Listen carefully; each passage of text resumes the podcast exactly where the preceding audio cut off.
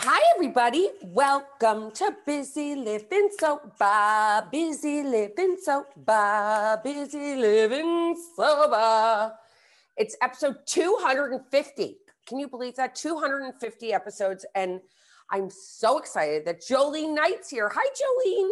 Hi, hi, hi. Thank you for having me. Thank you for inviting me and including me and for that fabulous song. And yeah, thank you. Thank you.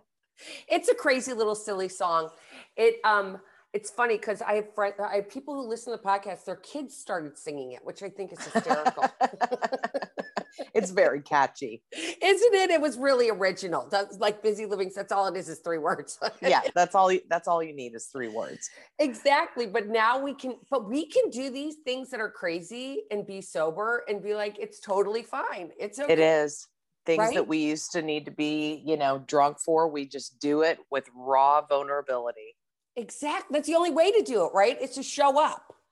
So yep. what tell us what it was like and what happened and what it's like today. In my life, in my business, in my world. Let's um, talk about when you got sober and what yeah. that like because it was a little bit ago, but I'm sure you it was a, remember. I remember it all too well. And you know, I I got sober November 20th, 1987. And you know, I got sober as a young person. There was not a lot of young people's meetings going on. In fact, there was, you know, only one at the time. I had no intention of being an alcoholic, and I was extremely uh, surprised and pissed when I discovered that I could no longer drink like normal people. And, you know, my mom had started going to Al Anon when my drinking had started really getting out of control. And, you know, I, I often hear people say I owe my life to, you know, AA.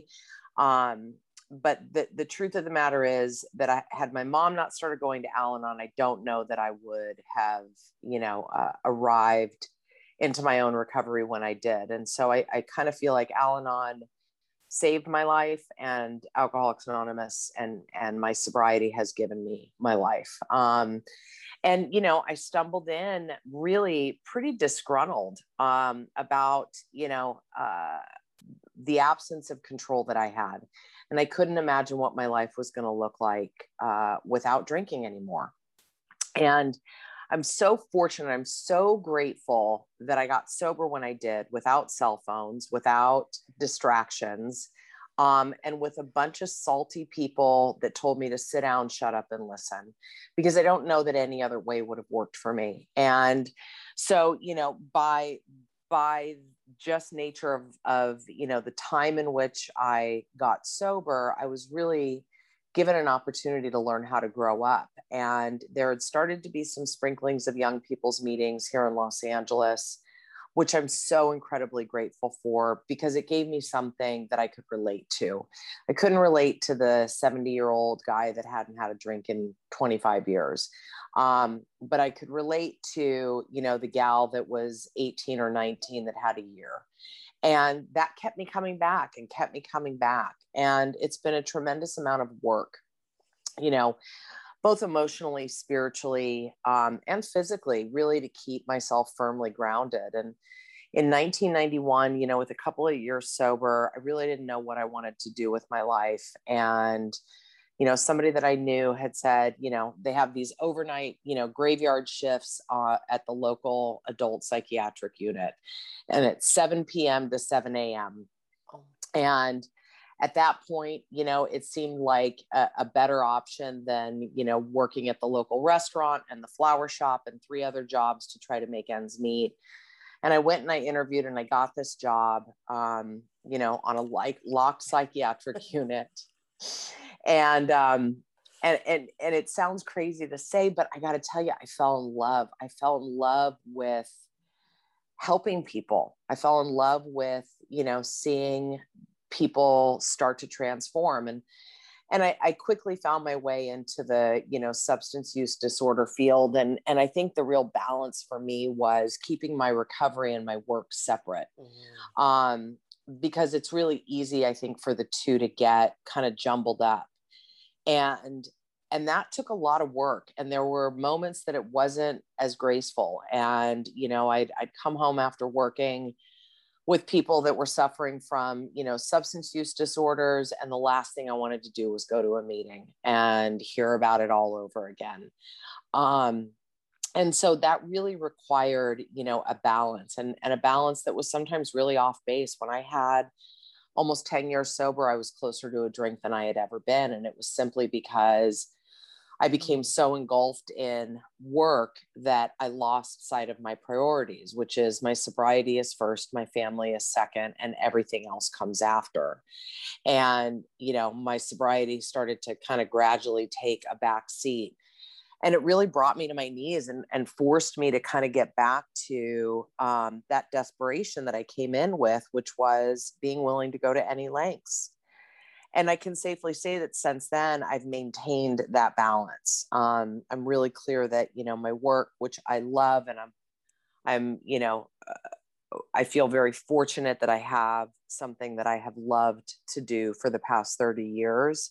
Um, but I have to keep my, I have to be able to put my head down at night and be right with you know what I do. And you know what it's what it's like now is you know i have a 21 year you know relationship with my husband. We've been married for 20 we have an 18 year old son and a 15 year old son that have grown up in a, a sober household with you know some some sense of the principles of the program. Um, you know i have my my business which is grace recovery which has been you know a, a tremendous blessing of you know offering detox and residential treatment to people. And then, you know, my service work at Awakening Recovery, which is, you know, a recovery community for men that are suffering with substance use disorder and really kind of the last house on the block.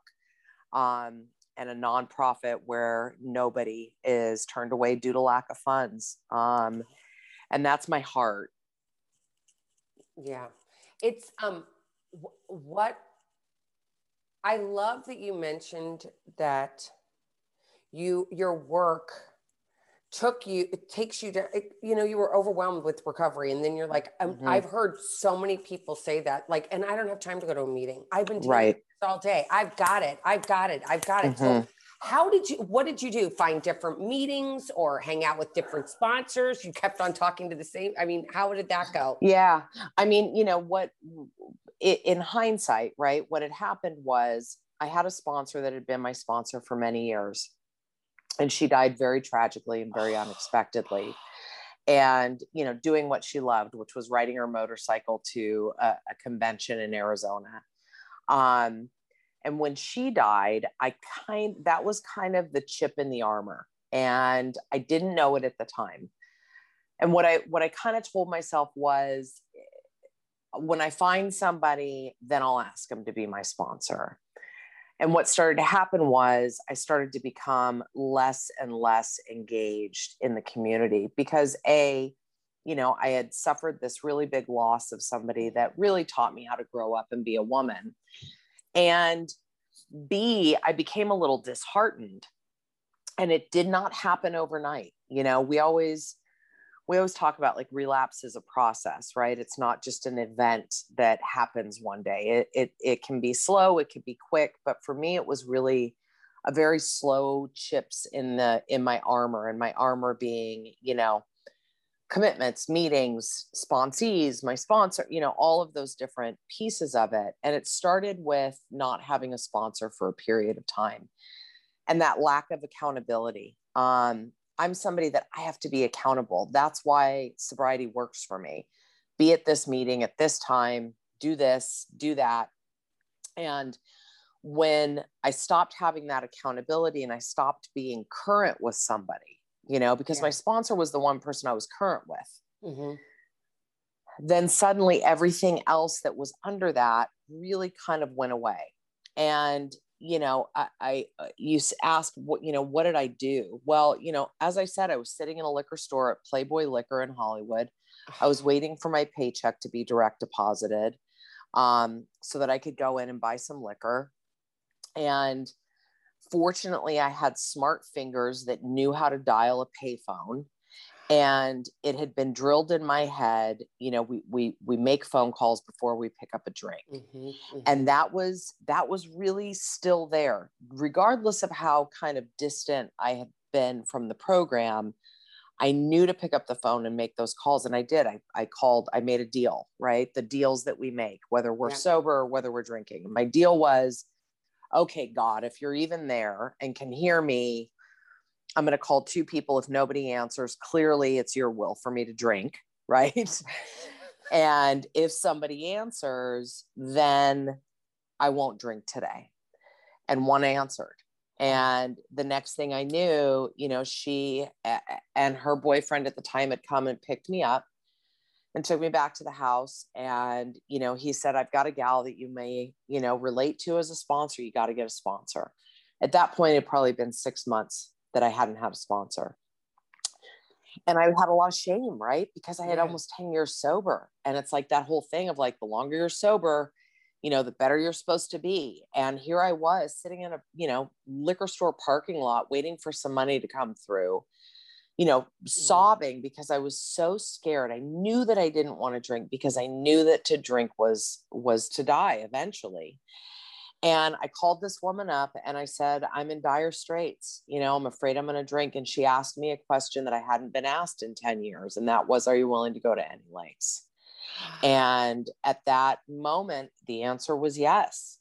And what willing to go to any lengths meant was that, you know, that woman was my sponsor for, you know, 15 years until she moved out of state. Um, I didn't miss a beat. And I got another sponsor when she left. I've stayed, you know, connected to meetings and the people that I sponsor and my sponsor and commitments and you know practicing the principles in all of my affairs not just when it's convenient for me so that's what i did you know whether i have 32 minutes 32 days or 32 years i have to do the same things. Yeah. it's not like you stay sober and then you don't have to do it anymore you know? Quite the contrary because life happens right? I've had a lot of life happen in the last 32 years. And so that's that's where it's like you know it's like it's a fire drill. I do it whether things are good or whether there's a fire burning. Right and with what you do at grace and working with people for over 30 years addicts how off that fleeting moment that you just described that moment that you're like i am desperate i remember mm-hmm. being back Wake being like, I've got the sponsor and she, I, I, I mean, it was first time I ever listened to somebody, right? But right. How often do you find somebody willing like that? Well, you know, it's interesting that, I mean, that's a great question because how often? Not very, not very. Right.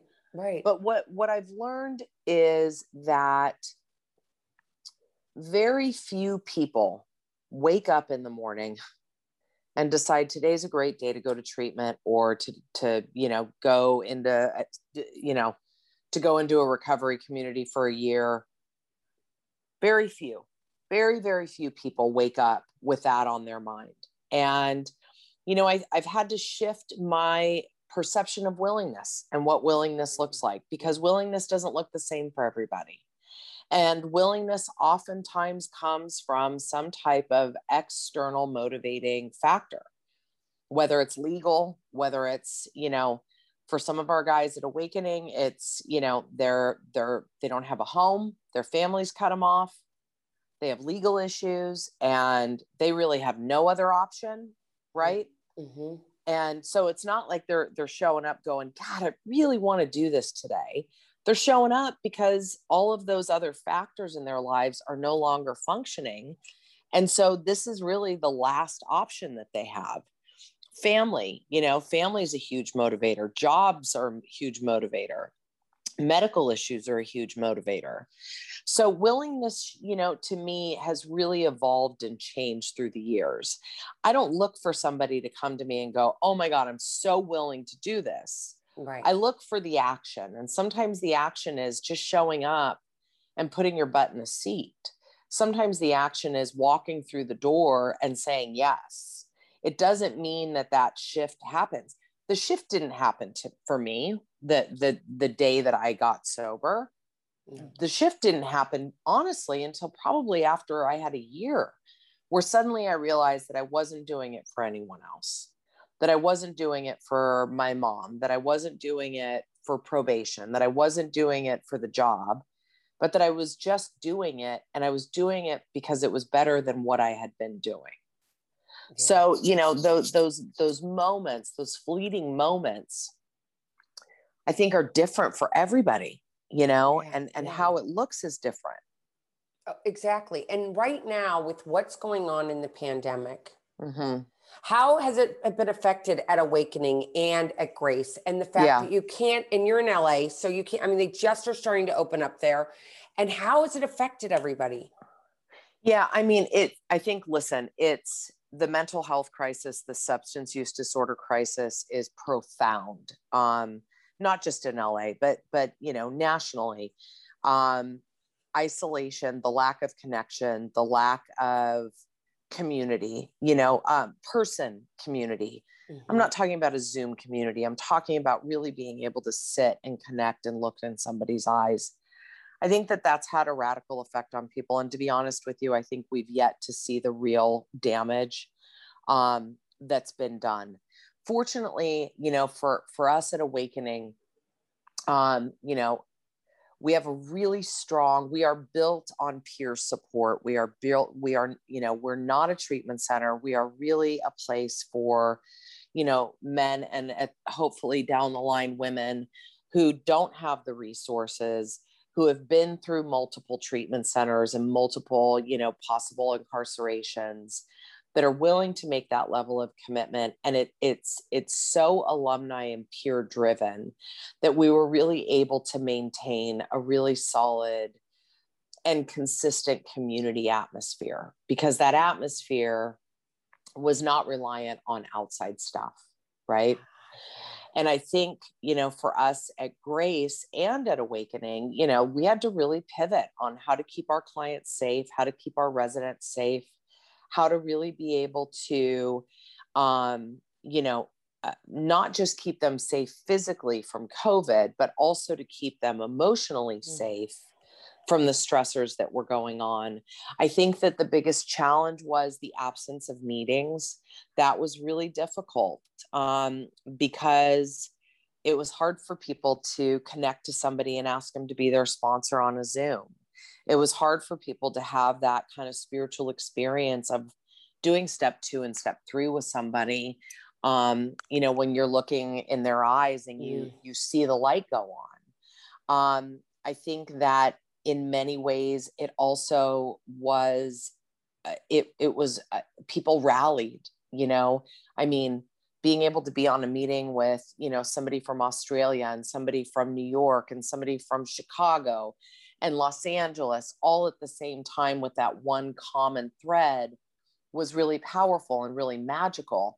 And it met the need in the moment. But now we're kind of at that point where it's like everybody's been, you know, in it, it not had to deal with people. And now all of a sudden everybody's going to have to start to deal with people. And so I think that that is really um, going to open up a different you know dialogue and a different community um, connection you know yeah. so I, I i mean i think that in a lot of different ways it's it's been both a blessing and the most difficult time that we've seen you know uh, as a world um, for a very very long time. And you know our guys really rallied. They did. And they they you know remained committed to what they were doing. And the need became more and more apparent to all of us as people were losing their jobs as people mm-hmm. were you know losing that financial stability and security and what that was going to be able to look like. And the goal was across the board to keep the doors open and make sure that somebody in need would have a place to go. I love that. What's the population like at Awakening? So our population is really mixed. So right now we have an all men's um, recovery community, and our goal is hopefully, you know, within the next year to open a women's house, because the need is um, it's huge. it's huge. And you know it started out as a men's house and it became really clear um, very early on that we needed to expand our demographic. Our demographic is really mixed. The guys are required to make a year commitment. And the goal in that year is for them to have a spiritual experience for them to not leave until they are ready and able to be financially self supporting through their own contributions, to be independent. It's very deliberate and it requires, you know, it requires, you, you had talked about, you know, that fleeting willingness, right? Mm-hmm. So mm-hmm. it requires a level of willingness of being able to hear a peer say, you know, your actions and your behavior are super selfish and super self-centered and this is how it's affecting me. And i had talked about you know kind of how i got sober and you know without the cell phones and really being told sit down shut up and listen. And there was something that was a lot of value to that. And awakening brings that element of simplicity to the table by really focusing on your lives are out of control and it's unmanageable and there is a solution and the solution is not you know outside of yourself it's within yourself. And by having the alumni and the the you know peer mentorship it's a lot easier for people to hear it from mm-hmm. their peer than it is to hear it from me or to hear it from you know some power that be.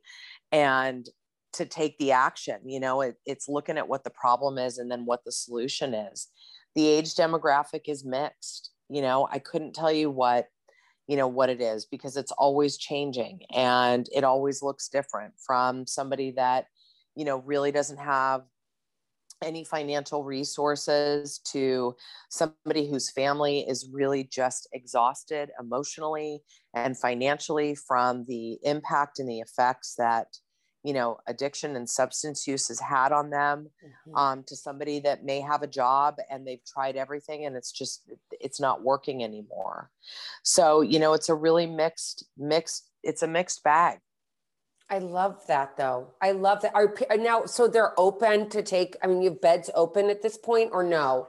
I, you know what, our beds are because we have guys that are staying with us for a year. Yeah. Those beds are not open very often. I think we have one or two beds available right now.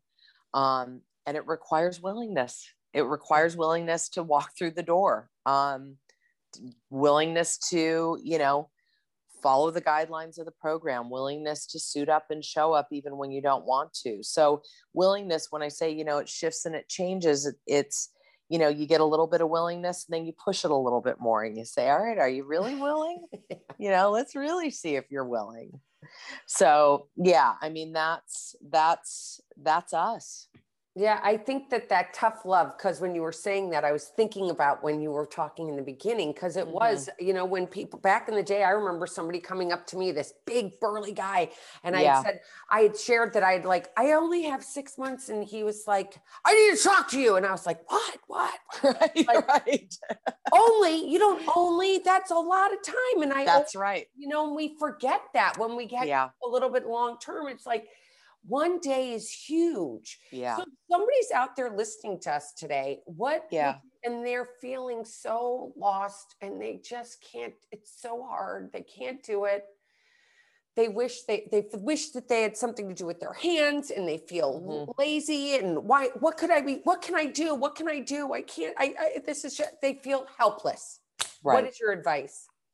I mean, listen, I think that it, it, and it's not even so much advice as it is experience. I've seen people get sober the first time. I've seen people get sober the 27th time. I don't think that there is a rhyme or a reason. At the end of the day, one thing I'm really clear about is it is a spiritual solution.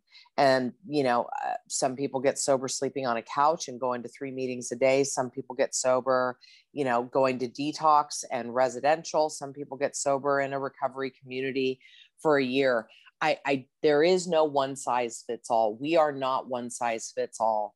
Our experiences, our life experiences, they are they are they are uniquely ours but the commonality is is that there is a solution and what that solution looks like is going to vary from person to person i just know and believe in all of my heart because I wouldn't do this crazy thing for the past 30 years if I didn't believe it that there is nothing more beautiful than watching the transformation of somebody from day 1 and to day 5 to day 7 to day 30 to day 365 there's nothing in the world there's not enough plastic surgery out there that can cause the same level of transformation that somebody has in their life when they make the commitment to stop drinking and using and have a different experience. So, you know, my experience tells me that there is nothing that you can't get through on a daily basis. There isn't. It may seem impossible, but it always changes. With drinking and using, the outcome is always the same. With the commitment and the willingness to stop, the, the the opportunities are endless. It could it could not change for five minutes and then all of a sudden five minutes later something happens the shift changes. And i guess the advice would be the only thing that you have to do perfectly is not pick up no matter what. Everything else everything else you can deal with. The only thing that is the game changer is if you pick up and you use. Yeah. So that's the only thing that you have to do perfectly. Everything else can be done imperfectly and it's like this it's this kinship you find with some, another person. It's just mm-hmm. getting out there and meeting someone. It's like i don't even know you but i can feel like we're yeah a hundred percent a hundred percent. And it's like i feel it's spiritual even yeah. if you know it's just and you need to get out there and find that person because i there's so many people that are willing to help all of a hundred percent a hundred percent. So yeah that's that's my that's my takeaway message. And then tell me one last. I want to ask. So being a mom. Yeah. And having both your kids, because I'm a mom too. Yeah. And my ex, their dad is, uh, you know, he's also sober, thank God. But how has it been being a mom with teenagers? well, let's just say that it's brought me to my knees in more ways than one. Um, I mean, listen, it's it has I mean, I have teenage boys, they're two and a half years apart. There have been moments where I have thought, what the hell did I do? And then there have been moments where I go, this is, this is, this is what it was all for, right? Being able to show up for them. Um, it's really challenging. And it's challenging only because I have to remember that they have their own God, they have their own plan, and their God has a will for them and it's not my will.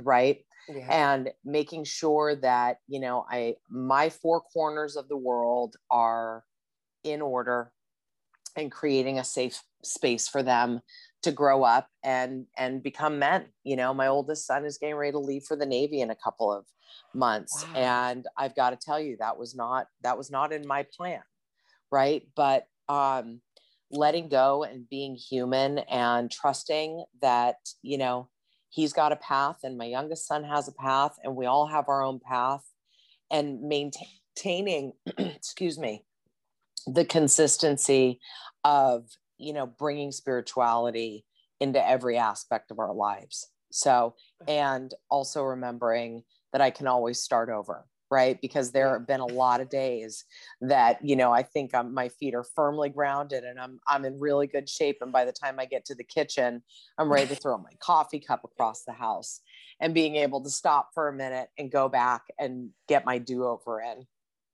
Because it's difficult being a mom that they know our triggers don't they? Oh you bet. You bet they do.